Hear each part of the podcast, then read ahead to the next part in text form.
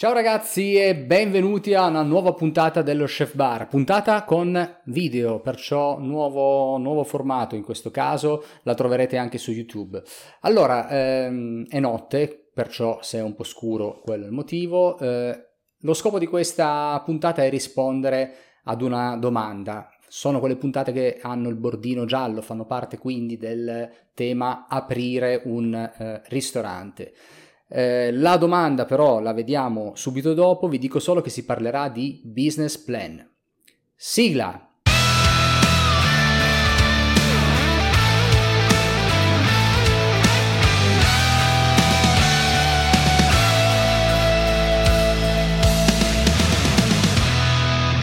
Allora, vediamo subito qual è la domanda. Mm, una domanda che mi è stata fatta ieri durante una chiacchiera con un eh, futuro collega che vuole aprire un ristorante mi ha detto ma senti come devo fare il business plan perché funzioni con la banca allora perché la domanda è sbagliata? Perché il business plan non lo dovete fare perché funzioni con la banca, lo dovete fare perché funzioni. O meglio, non dovete farlo funzionare, ma dovete inserire i dati più reali possibili in base a quelle che sono ovviamente le vostre stime di tutta una serie di cose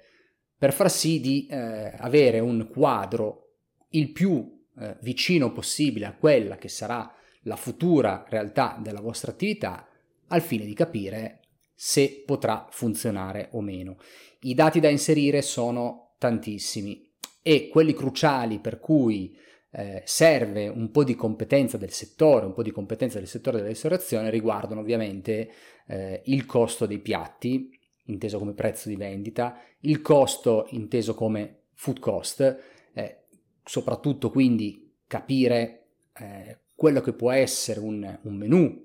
di quella che sarà la vostra futura attività proprio al fine di tirare fuori questi dati. Il business plan come noterete nel momento in cui iniziate a caricare dei dati dentro e vedete come performa, per fare questo avete possibilità di utilizzare dei fogli Excel, avete possibilità di utilizzare dei software, vi sconsiglio di farlo con carta e penna su di un foglio perché diventa un po' complicato, ma vedrete che iniziando a caricare all'interno del business plan tutta una serie di dati, avrete poi tutta una serie di risultati per quanto riguarda il, diciamo, la pianificazione finanziaria, per quanto riguarda la cassa e tutta una serie di cose che vi faranno capire se l'attività che state pianificando potrà potenzialmente funzionare oppure se sarà fallita ancora prima di aprire.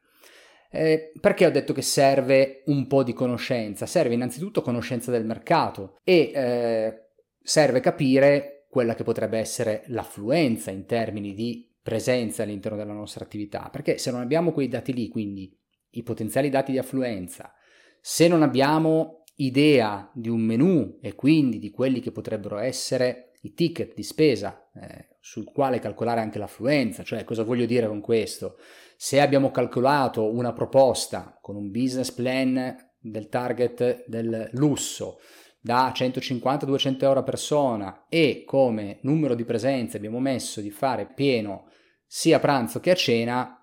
probabilmente siamo stati un po' troppo ottimisti perché nemmeno i big eh, a volte riescono a fare il pieno sia a pranzo che a cena con quei ticket, cioè con quella, con quella spesa media per coperto. Se abbiamo calcolato un prezzo di una fascia un pochino più pop, un pochino più popolare e abbiamo una buona quantità di coperti disponibili, perché magari abbiamo già idea di che tipologia di eh, locale vogliamo andare ad, ad, aprire, quindi della quantità di coperti di cui abbiamo bisogno per dare un senso al nostro modello di business, allora andando a fare la semplice moltiplicazione, che ripeto ve la fa il software, ve la fa il foglio Excel, del numero di coperti potenziali per ogni giorno, moltiplicato per quello che potrebbe essere l'ipotetico scontrino medio, ecco che abbiamo innanzitutto un volume di entrate, che è un punto di partenza perché abbiamo, diciamo, una parte del business plan. Eh, dovremo poi avere anche un calcolo fatto, dico abbastanza bene, ma vorrei dire molto bene, di quello che è il food cost. Quindi lì magari avete bisogno di un aiuto da parte di un, di un professionista che vi sappia eh, indicare, vi sappia instradare un pochino nel calcolo corretto del costo dei piatti. Evitiamo di fare quel banale ragionamento del cazzo di dire ok, se quelle sono le entrate il food cost sarà circa il 25-30%. A parte che un 5%, cioè dal 25 al 30, fa comunque una grande differenza e comunque è importante calcolarlo questo benedetto food cost. Quindi prendete il vostro menu che avete ipotizzato, se non l'avete ipotizzato c'è qualcosa che non va, perché se volete aprire un ristorante e non avete nemmeno idea di che piatti proporre, forse prima di fare il business plan dovete schiarirvi le idee, ipotizzate il vostro menu e piatto per piatto andate a calcolare il costo a livello di food cost reale di ogni singolo piatto. Calcolato questo costo reale e ipotizzato quello che può essere un corretto prezzo di vendita, riusciremo ad avere quello che è il margine di contribuzione. Come consiglio sempre e come consiglierò sempre, e non mi stancherò mai di dirlo, voglio che il food cost venga calcolato pulito, così come non ci mettiamo dentro la corrente, l'operatore, una cosa, l'altra, l'altra ancora. Ok? Food cost pulito, margine di contribuzione pulito, quello che rimane fuori dal eh, margine di contribuzione, ovvero quello che ci rimane in tasca tolto il food cost, è tutto indirizzato a far funzionare l'attività per quello che riguarda i costi fissi, ovvero i costi di struttura, e eh, per quello che riguarda tutto ciò che concerne il funzionamento dell'attività. Quindi food cost da una parte, quelli sono gli unici nostri costi variabili, dall'altra parte avremo quella fetta che ci rimane dalla quale dobbiamo far uscire tutto, compreso, perché lo dovete calcolare all'interno del food cost, quello che vogliamo, vorremmo ottenere a fine anno in termini di utili dalla nostra attività. Quindi calcolate i vostri stipendi personali, anche se siete l'imprenditore, perché l'imprenditore qualcosa deve mangiare, e cerchiamo di fare in modo di far tornare questo food cost, ma il termine è sbagliato, non è che dobbiamo farlo tornare, è che deve tornare proprio lui, perché altrimenti dobbiamo cambiare modello e fare in modo che tutto quadri. È molto importante, ripeto, una valutazione corretta di quelli che sono i costi, una valutazione corretta perché, perché vi parlo di food cost e vi parlo, o meglio, sto iniziando a parlarvi di costi del personale, perché sono le voci che nelle attività di ristorazione per esperienza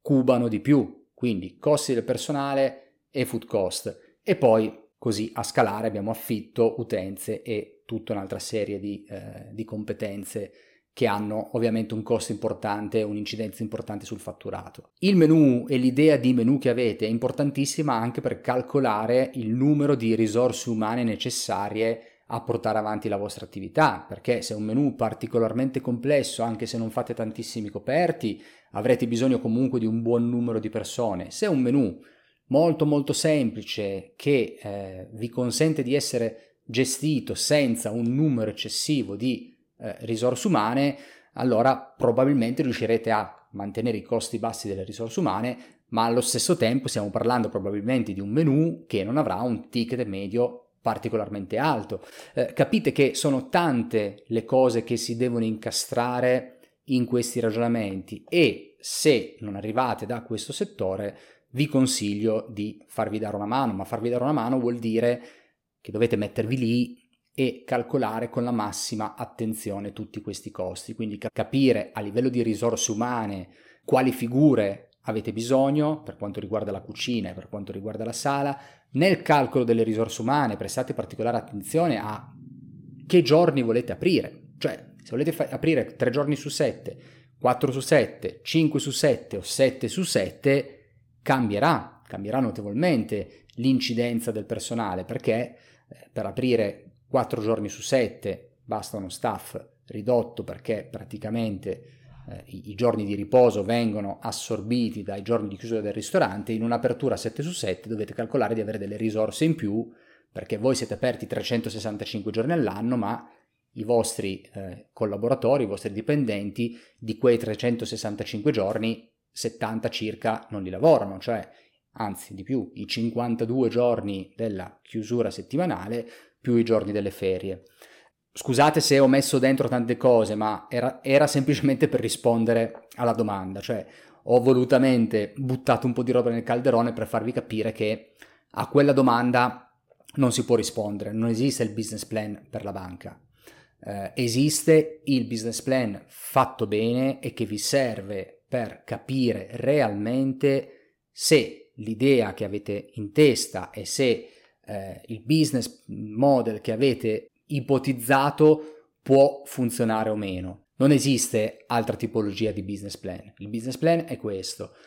e eh, ovviamente vi consiglio di eh, così farvi aiutare per farvi dire tutte le voci che ci sono e dovete mettere dentro il più possibile, non dovete dimenticarvi nulla. Ci sono i vari costi eh, dei professionisti che sono il commercialista, il consulente del lavoro, ci sono i costi delle utenze, ci sono i costi delle manutenzioni perché comunque anche un ristorante nuovo un po' di manutenzioni le avrà, l'iscrizione alla Camera di Commercio, eh, luce, acqua e gas, l'ho già detto perché fanno parte delle, delle utenze e così via. Sono tantissime le cose da inserire all'interno. Se è una startup, se è un locale nuovo, dovrete considerare un buon, una buona parte del fatturato per i costi di, di marketing, perché avrete bisogno di fare eh, promozione, avrete dei costi fissi per la gestione del sito, avrete tutta una serie di costi che se non siete eh, del settore è bene che vi facciate eh, così consigliare da qualcuno bravo, da qualcuno che ha delle attività che funzionano e che funzionano bene e che sappia darvi indicazioni su come muovervi nella eh, stesura di questo benedetto business plan. Una volta che avete in mano il vostro business plan